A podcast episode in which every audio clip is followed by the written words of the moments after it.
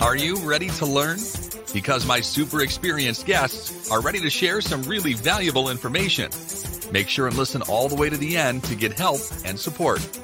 So let's start with the best audio experience.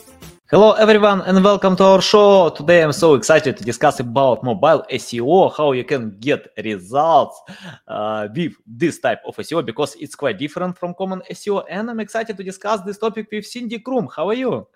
I'm good. How are you? Yeah, I'm doing great. Great. Yeah.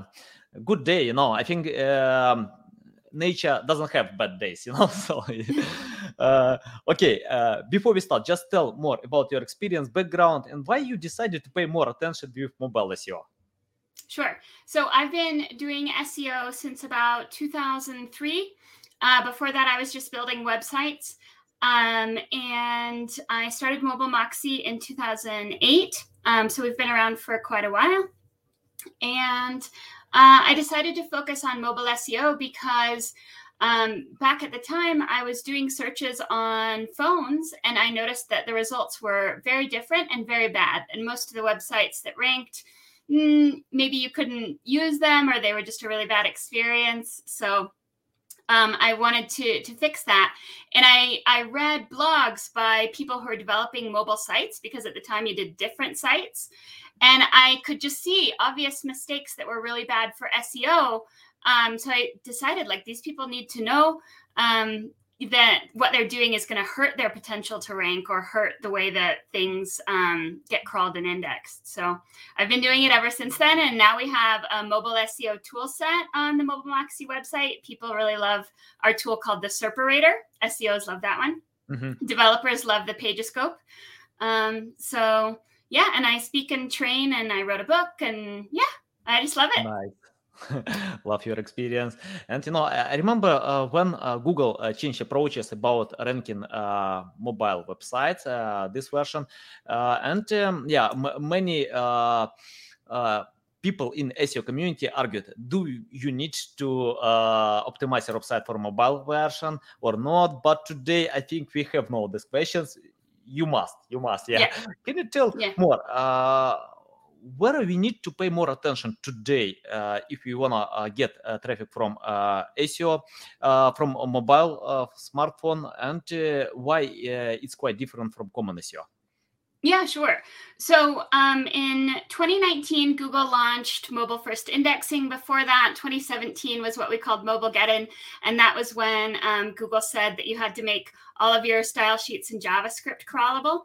And all of this was an effort to make mobile experience is better for searchers um, and um, make it easier for Google to crawl and index the content and understand it better. Um, and we've come a long way um, since the early days. And, you know, some people only think of AMP as the mobile SEO, but there's really a whole lot more to it um, because it's, um, there's just uh, more things that can impact rankings in mobile. And that's been true since the beginning. Um, if you think about um, the things like um, you can have different results 100% between desktop and a phone. If you're sitting in the exact same place and everything else is the same, you can have differences, sometimes major differences, um, like a video pack that has five videos that comes in on mobile but's not not there on desktop, and that'll push everything down.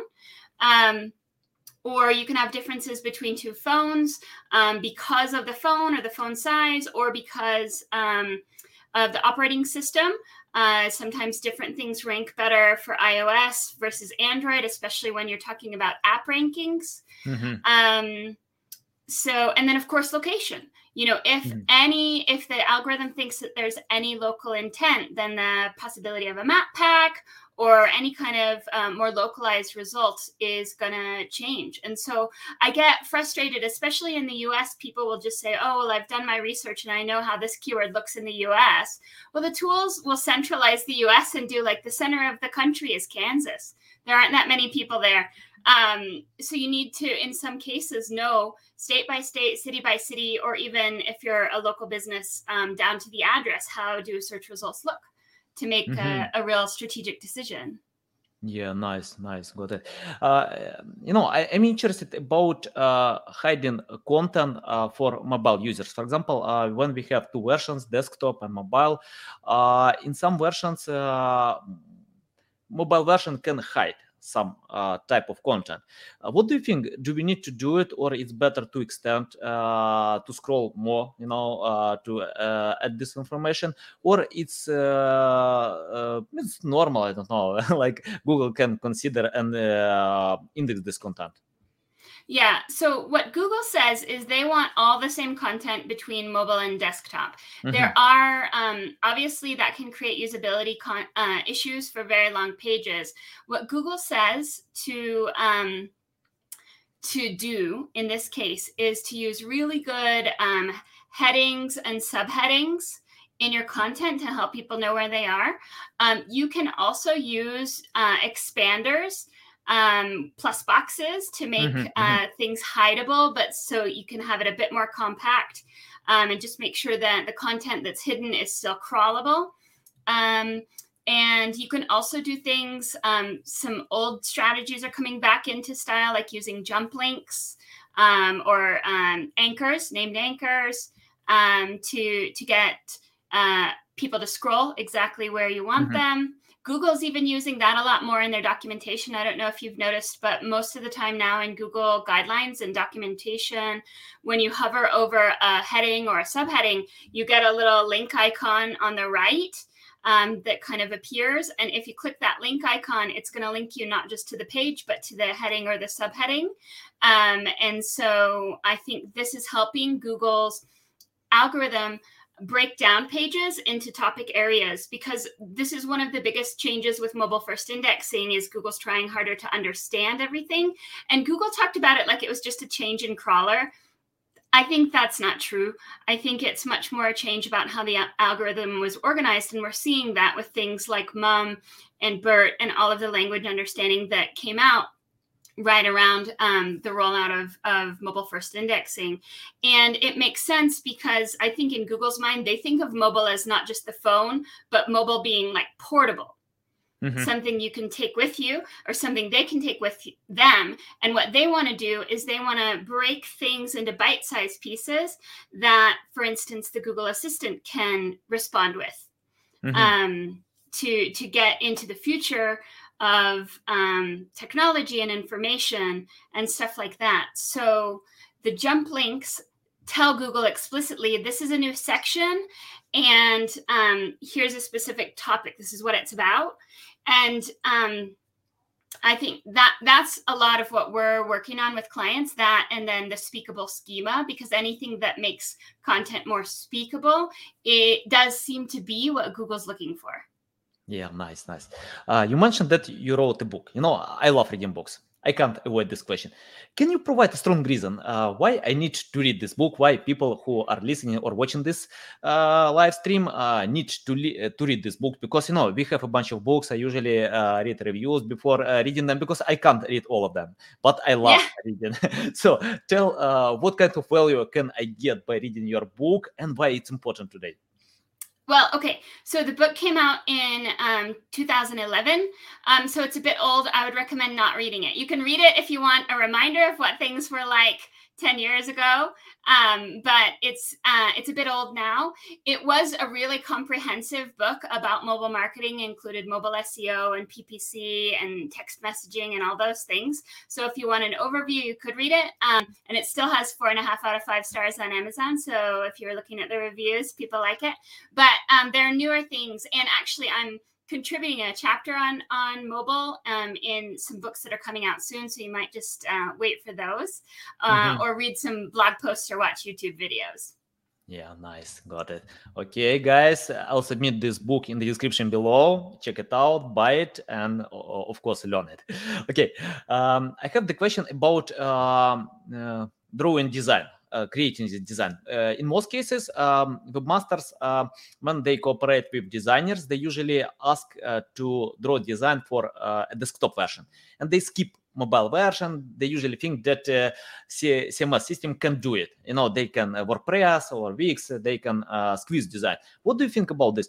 Do we need to ask designers to draw design for a mobile version, and uh, why it's important? Yes, so this is the core of what they call mobile first design is instead of starting with the desktop and then trying to squeeze it down, you start with the mobile design um, and then expand it as you get to more and more capable devices. What that does mm-hmm.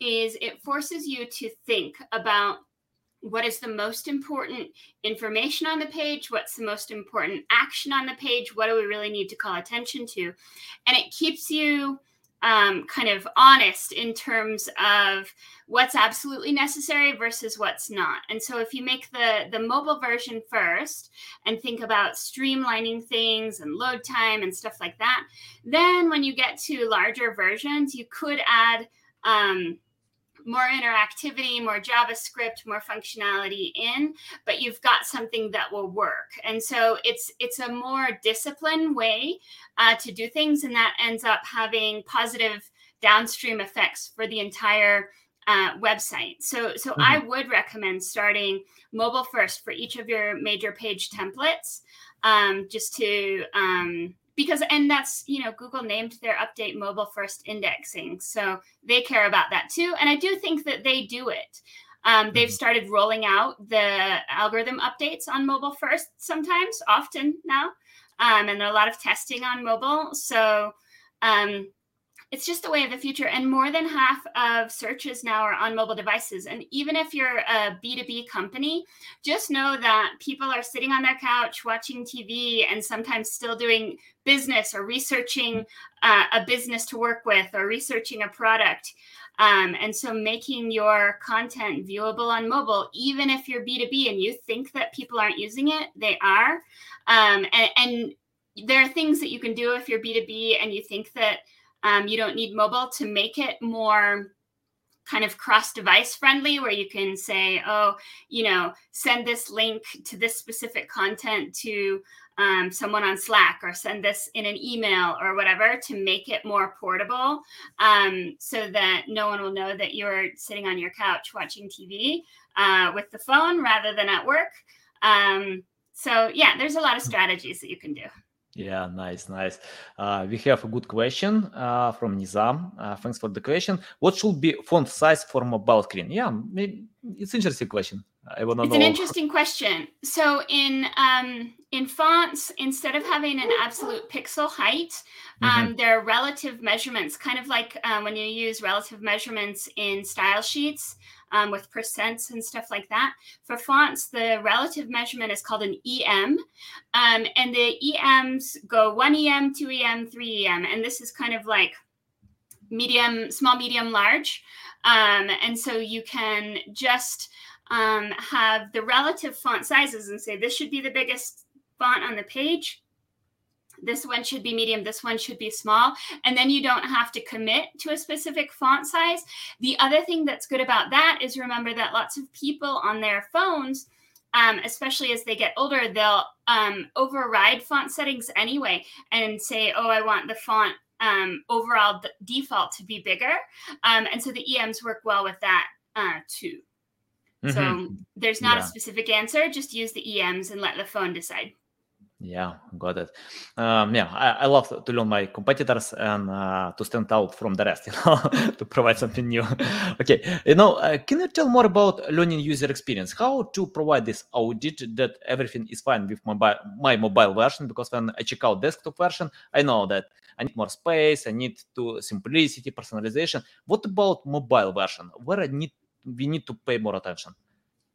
Yeah. So um, in mobile, and especially from an SEO perspective, um, you need to be looking at how close things are to each other, um, especially the buttons, mm-hmm. and uh, making sure that your font is showing up big enough um, and that all of the tap target sizes are big enough. And then the other big thing with UX is always going to be um, speed and load time. So making sure that you're passing all the um, page experience uh, requirements for mobile, the Core Web Vitals for mobile, um, and that things are loading um, quickly and don't have jank. They don't wiggle mm-hmm. around when they're loading.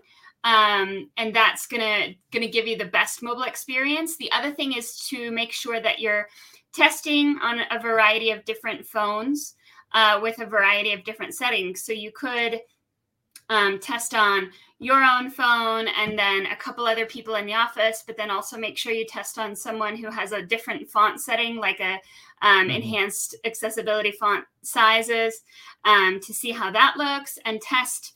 Um, I usually recommend testing landscape and portrait. Mostly people use portrait, um, so expecting someone to to switch and use landscape is um, you can't plan on it. People will probably be using portrait, um, but you should at least test and make sure it works. Um, because if someone's accessing the site on a tablet, those are much more likely to be landscape mm-hmm. when they're used. Um, and then also you can use online uh, page emulators. Uh, that's part of what our Pagescope tool does is it lets you choose from 50 phones um, to interact with your website and it's fully interactive so you can click all the way through to conversion. So making sure that your forms work if you're e-commerce or lead gen and people have to fill in forms those can easily break on phones or they can populate wrong and pull in the wrong information. Um, so testing all of that uh, to make sure it works is is really important for um, making sure that the the website is doing what it's supposed to. It's making money or converting yeah, we have another question about uh, we design a site for desktop and then adapt it for mobile perfectly. Hmm. Yeah. I don't know how you, they can measure perfectly, but I hope it will be. How does the Google know it is not mobile first?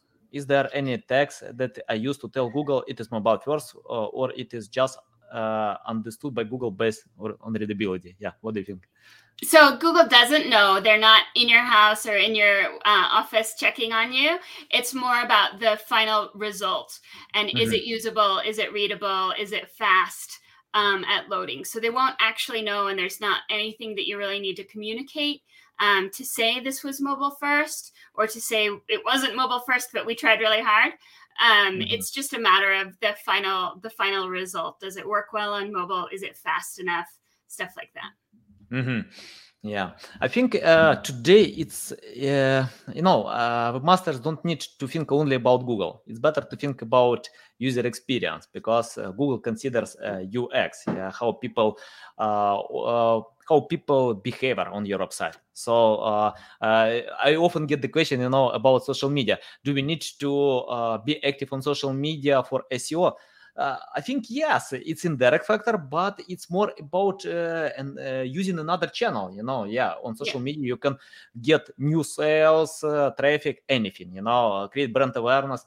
Um, it's the same, I think, with mobile SEO. Uh, don't think only about SEO, what type of traffic you can get. Think more about yeah, how you can satisfy user intent, and yeah, and yeah thinking more about your uh, visitors, customers, uh, yes, I totally agree. It's mm-hmm. um, especially so remember that if you're sharing things on social media, let's say articles, blog posts, things like that, um, people are much more likely to access social media from a mobile device than a desktop. So those things, especially, need to be mobile friendly. But you're right that SEO has kind of grown up. It's not about just trying to be more clever than Google um, and trick Google. It's mm-hmm. about creating a good holistic brand experience.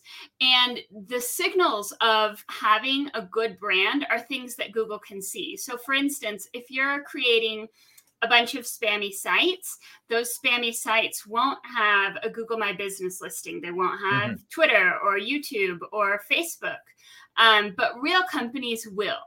And so I think that this is something that Google is looking for for to tell is this a real high value company that's really engaging with their customers wherever they can uh, or not? And if you don't have active um, social media i think that might be a signal. Google hasn't said this but i think it might be a signal to google that you're not really high quality company or you're not really engaged with your customers yeah, totally, totally. Yeah. So 75% of users uh, open social media profiles. They want to get more trust from you. Uh, some of them are uh, looking for uh, discounts or any other stuff. That's okay, you know. Uh, so uh, it's better to communicate with users on social media, as I do all the Yeah. time.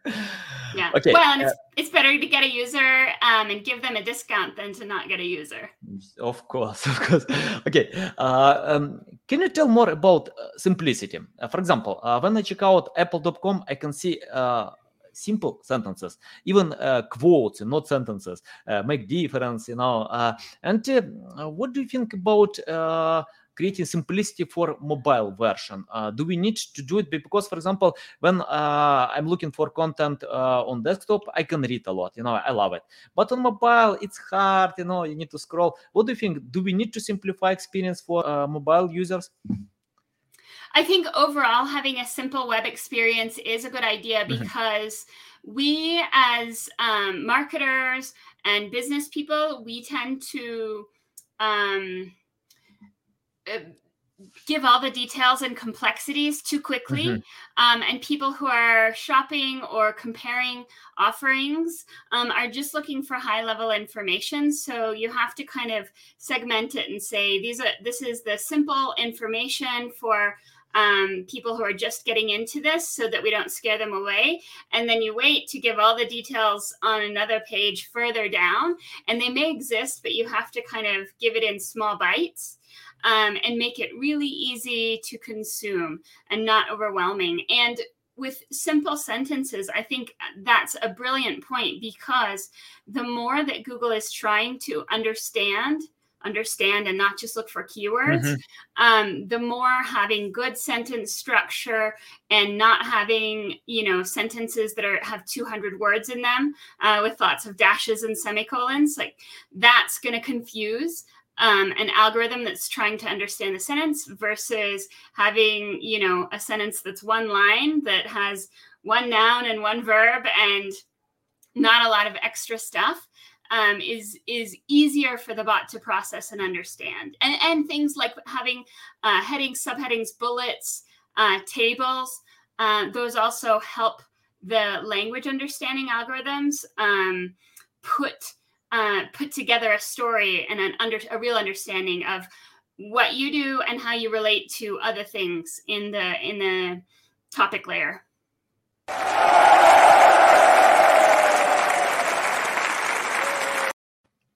Oh, these guys are from North Korea. Uh, they can't watch our live stream, but they upload. they want to learn about new stuff as well. okay, we have the next question. Uh, can brand school be forgotten due to low visibility of branding in mobile view to remember them? What do you think? Yeah, um, I think especially if you have um, lots of competition on your brand name, let's say um, it's not a very unique brand name, um, you're just the corner coffee shop, and there's a lot of corner coffee shops, then then you could get lost. Um, the way to the way around that um, especially from an seo perspective is to make sure that you are the kind of uh, multifaceted multimodal um, business so Mhm. um, if you feel like your branding is getting lost one of the easiest things i think companies should be doing is using youtube uh, youtube is the second largest search engine in the world after google they're counted separately Mhm. and it's more than um, you know any of the other competitors. And people are engaging a lot um, with youtube especially on mobile and youtube ranks in google almost always at the top.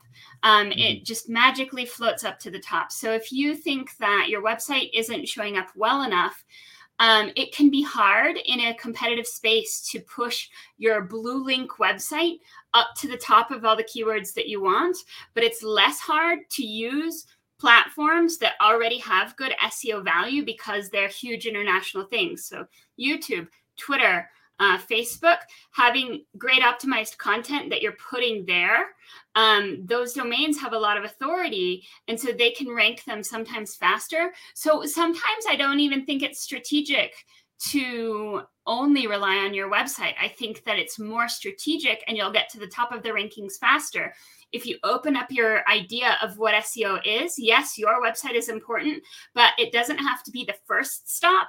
You can get them to the website by ranking something in a social media account um, much more quickly and then just pass them from the social media account to uh, the place that they need to be on the website. Yeah, nice, valuable. Uh, I have the question about creating um, a content strategy. For example, I usually create content strategy for both version, mobile and desktop.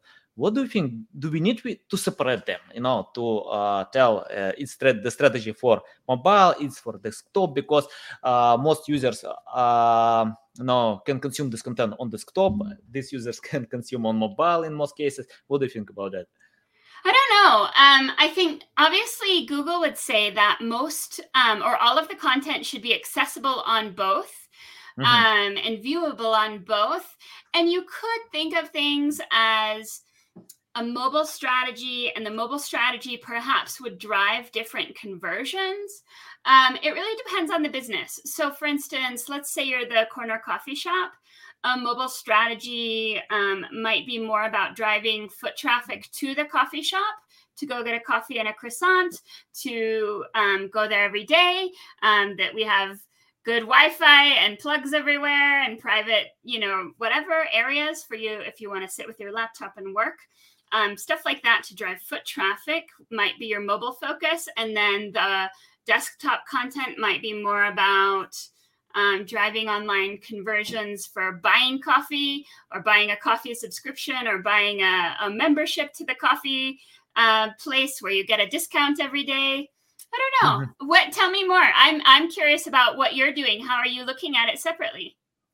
Mm, uh, you know, uh, I'm not looking separately, but you know, I I. Uh I have these thoughts, you know, uh, that can I separate them? For example, if I know that, uh, or for example, to check out Google Analytics, can see that most users are coming from mobile or for desktop.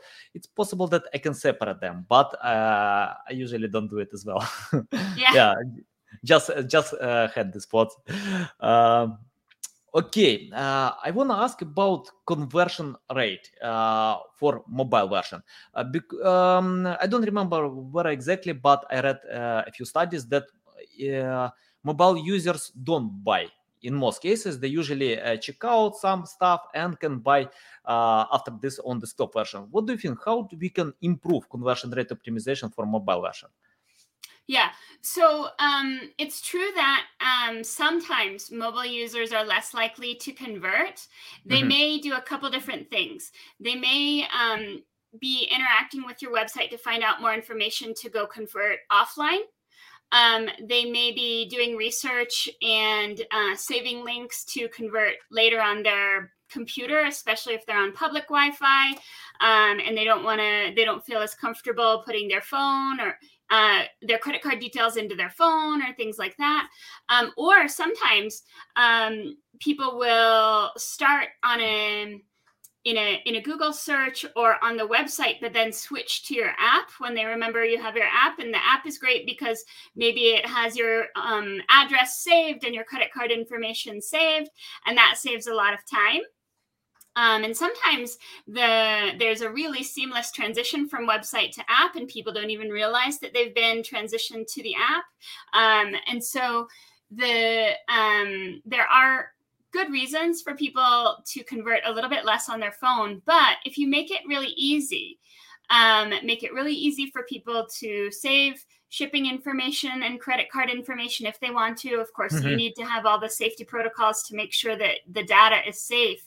Um, but then have you know one click login and um, always offer that you know you know this is the credit card you've used before. Do you want to use again? This is the shipping address you've used before. Do you want to use it again?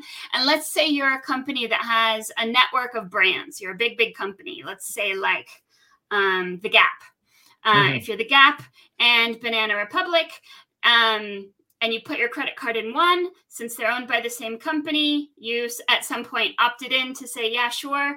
Um, the all of your stores can know my can have access to my uh, details, and that saves them at uh, time. So letting people um, check out as quickly and easily as possible without having to type all of their details every single time into the phone. Uh, that's a huge way to improve conversion.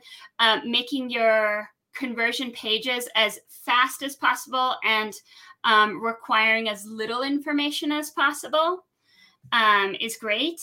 Um, and then offloading things if you do have an app um, or if people just don't feel comfortable converting from their phone, you can always include a phone number that they can call to fit to complete the transaction, um, and have a transaction ID that they can give to the phone support person and say, "This is the transaction I'm in the middle of, but something's gone wrong. Let's do it over the phone." And allow people to save their place in the conversion funnel, whether it's just a cart or halfway filled out forms and email it to themselves um, or save it for later if they feel more comfortable converting from a different physical location or a different device. Nice, nice. Yeah, love it. Uh, okay. Uh, by the way, uh, I, I, like this question about a- AMP because, uh, yeah, thanks for asking because uh, I forget to ask this question. What do you think about AMP? How it helps uh, to get ranking? Yeah, so AMP was um, specific um, and helping pages, um, especially in news categories and recipe categories and things like that, uh, help them be faster. And Google said for years that faster pages tend to rank better. So we know this. Um, Google has now kind of backed off on AMP. They're not showing the lightning bolt uh, symbol anymore. Um, but the good thing about AMP is it is still incredibly fast. So, if you have a big project where you're trying to improve Core Web Vitals, you're trying to improve uh, mobile experience, or you're just trying to improve overall mobile load time, um, I still recommend companies use AMP code where they can, mm-hmm. um, to because it's the fastest possible code developed by some of the best developers in the world. And you don't have to reinvent the wheel and figure out how to make it fast. They've already made it really, really fast. So hmm. if you're struggling with any of those things, load time especially, switching in AMP code wherever you can is going to help you immensely. And the goal is not to be AMP valid. Um, I've never, you know, unless you're a news company and you need that lightning bolt or you're a recipe and you need that lightning bolt, who cares about AMP valid? Just use the fast code. Mm-hmm. Um, so you don't have to figure out how to make yourself fast. They've already figured it out. Yeah, yeah, totally. Uh, what do you think about CMS? Um, for example, if someone wanna choose uh, content marketing system, uh, WordPress, Shopify, uh, any other Wix, yeah, what do you think? How is it important for mobile For example, I know for desktop versions, um, for me it's much simpler to optimize content for WordPress because we have a bunch of plugins, open code, many other stuff. On Wix, yeah, I have limited resources. I can tell that Wix is bad. Of course not. Uh, it depends on your resources. If you can hire yeah. a team of web developers, yeah, you, uh, you can go to the WordPress. But if you have no them, so open Wix, Shopify, any other. What do you think for mobile SEO? Is it important or not? Yes, absolutely it is. Um, and definitely WordPress um, does seem to be doing more with Google directly. Uh, mm-hmm. Uh, Shopify as well. They seem like they are um, trying to collaborate more and more. And this makes sense from Google's perspective because um, the more Google knows um, the CMS and how it works, the more it can treat it kind of like an API and just find the content that it wants and ignore everything else. Um, and the problem with any CMS is it's probably going to add additional code that you don't need. Um, and so starting with the fastest templates you can find is great. So, for instance, if you're in WordPress and you're looking for a WordPress theme, looking for one that's AMP and responsive will, um, even if you break the AMP later and it's not AMP valid, you've still got really fast code um, that starts you out ahead of everyone else who didn't start out cl- smart like that. Um, mm-hmm. But using so any CMS is going to add code. Google is trying to turn CMSs into a understood uh, APIs, even though it's not really an API. But they're trying to just build into their crawler what they already know that they can ignore, just to help find the content. And so I think um, you know, Shopify, Wix, any of them can be good, um, but they all have drawbacks. Uh, most of the CMSs are moving to cloud or hybrid cloud. I think that's probably going to help things get faster and faster. And it's also going to help um, kind of probably help Google as well um, potentially get faster. Uh, at crawling and indexing. But when you think about what to do, you have to remember Google's main limitation is the crawler. Um, mm-hmm. And so anything you can do to make the crawler more efficient um, is going to be uh, is going to be good. Um, and so, but then on the other side of it, from a business decision, you need to use the CMS that works best for whatever you're doing, that doesn't constantly have to be repaired, um, updated, uh, re- reconsidered, where it's not down mm-hmm. um, all the time or having outages um, and that it allows your content creators to just do what they do and not constantly have to go back to development and say, oh, it's broken again, or oh, this isn't doing what I want, and I don't know how to fix it. So it's always a balance. Um, but of course, um, CMSs are great. Um, and the more we get towards edge SEO and stuff that's happening in the cloud, um, the less uh, the less critical the CMS may be overall. Because if you're using, let's say you're using WordPress, uh, but you're using Cloudflare to pre-render all the pages, or let's say you're even using Wix, um, and you're using um, pre-rendering and lots of stuff in the cloud to make sure it's it's even faster, even faster, um, then um, you have these new levels of workarounds that make things better. Mm-hmm. Yeah, got it. Uh, you know, uh, when I open Amazon, I, uh, I can get the content for for a moment. You know, very fast. Uh, and uh, but when I open other websites, it takes mm. time with loading. I can wait, and I check out a few studies that um, users, uh, uh, twenty percent of users uh, uh, leave websites for after three seconds uh, of loading. And uh, what do you think? Uh, how it's important today to optimize for speed, to increase speed, and if some websites have low speed, what they need to do? I think the the quickest fix is using um, the new Google image caching that happens mm-hmm. in the browser um, rather than relying on old uh, JavaScript intersection observers to fetch things as they get close to the bottom of the viewport. That was a lot of math that companies were doing where they were like, when he scrolls, um, if it gets within this amount of stuff, start to, or this amount of pixels, start to load that next image, start to load that next video. And people were writing more and more JavaScript to do that to make it faster, but the JavaScript was actually making it sometimes slower. Um, or um, just not a great experience. And that's a whole lot of extra effort.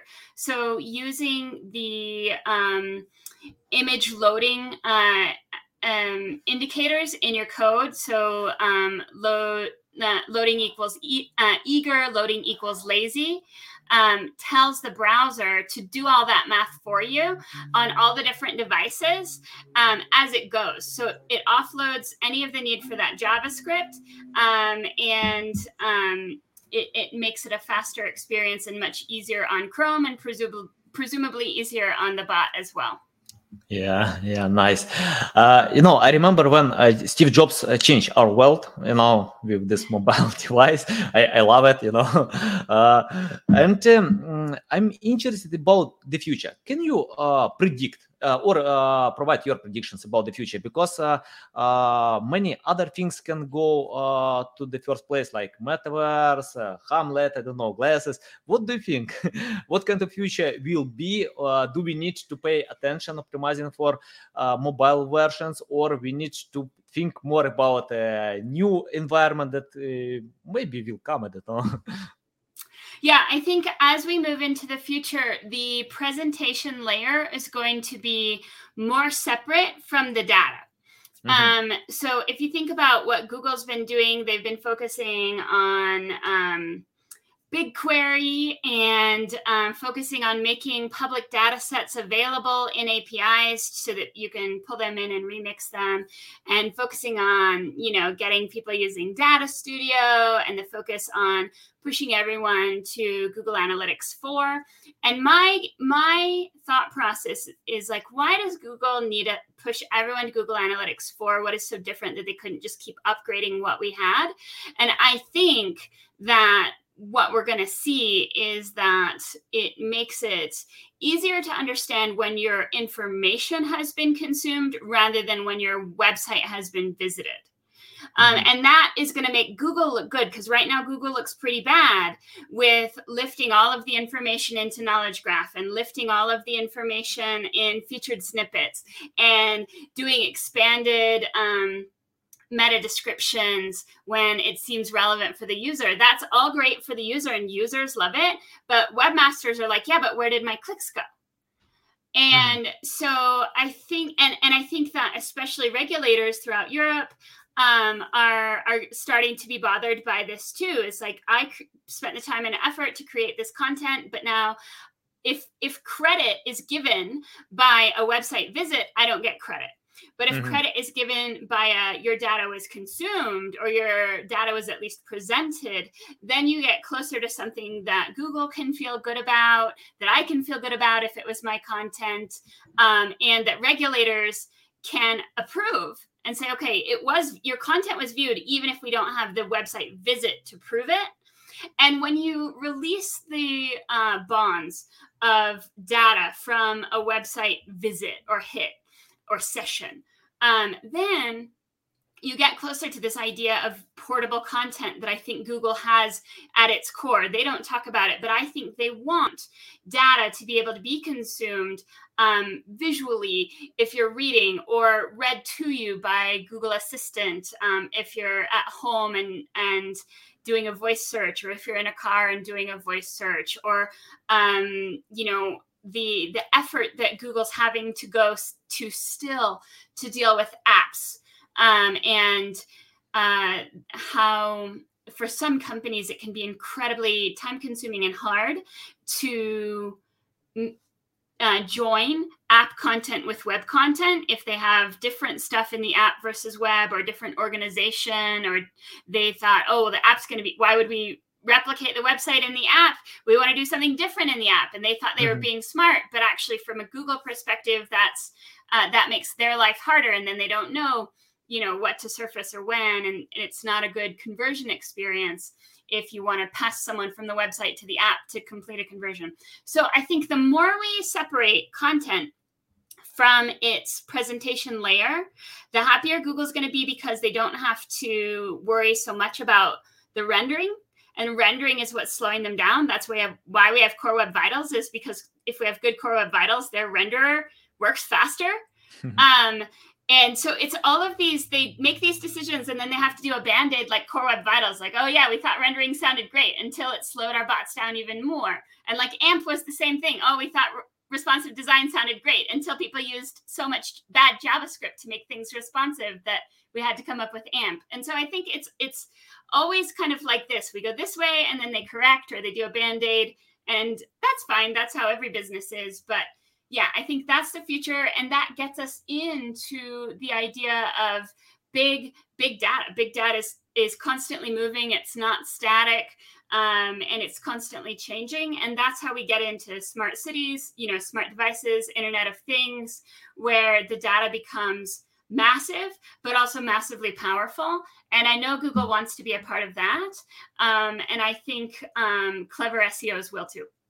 Nice, nice. Yeah, yeah, well explained. Love it. Thanks a lot, Cindy. It's a big pleasure to get you on my show, to learn from you. Uh, tell uh, our audience how they can reach out to you, learn more about you, follow you. Sure. Um, so uh, my name is Cindy Krum.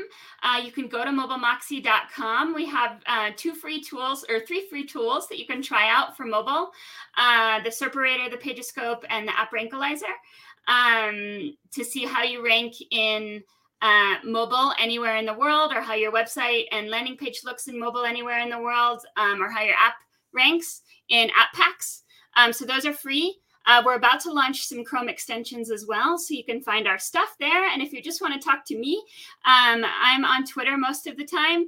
Uh, it's easier to get me on Twitter than anywhere else, including email and LinkedIn. Uh, so my name on Twitter, I put it in uh, here so you hopefully can see it S U Z Z I C K S. Mm-hmm. Um, so that's me. Nice, nice. Okay, guys, if you listen us on Apple, Google, Spotify, you can find all these links in the description below. I think everyone loves free tools. You know, I'm going to use them. I'll tell my team to use these tools because, yeah, uh, the last time we are paying more attention with mobile SEO because we wanna get this traffic, uh, not ignore it. Thanks a lot, Cindy, one more time. You know, again, yeah, it's a big pleasure that you found this time to share all this valuable information to reply to all these questions. We we have. Uh, um, other questions, uh, guys, you can reach out to Cindy on Twitter and ask these questions. Thanks a lot. Yeah, big pleasure. Thank you so much. Thanks for listening to this entire podcast. Please rank your experience in Apple, Spotify, Google, or any other platforms that you may use. Also, please share your ranking mark on chat at SEOtools.tv to get a special gift. We'll see you soon on other valuable audio podcasts.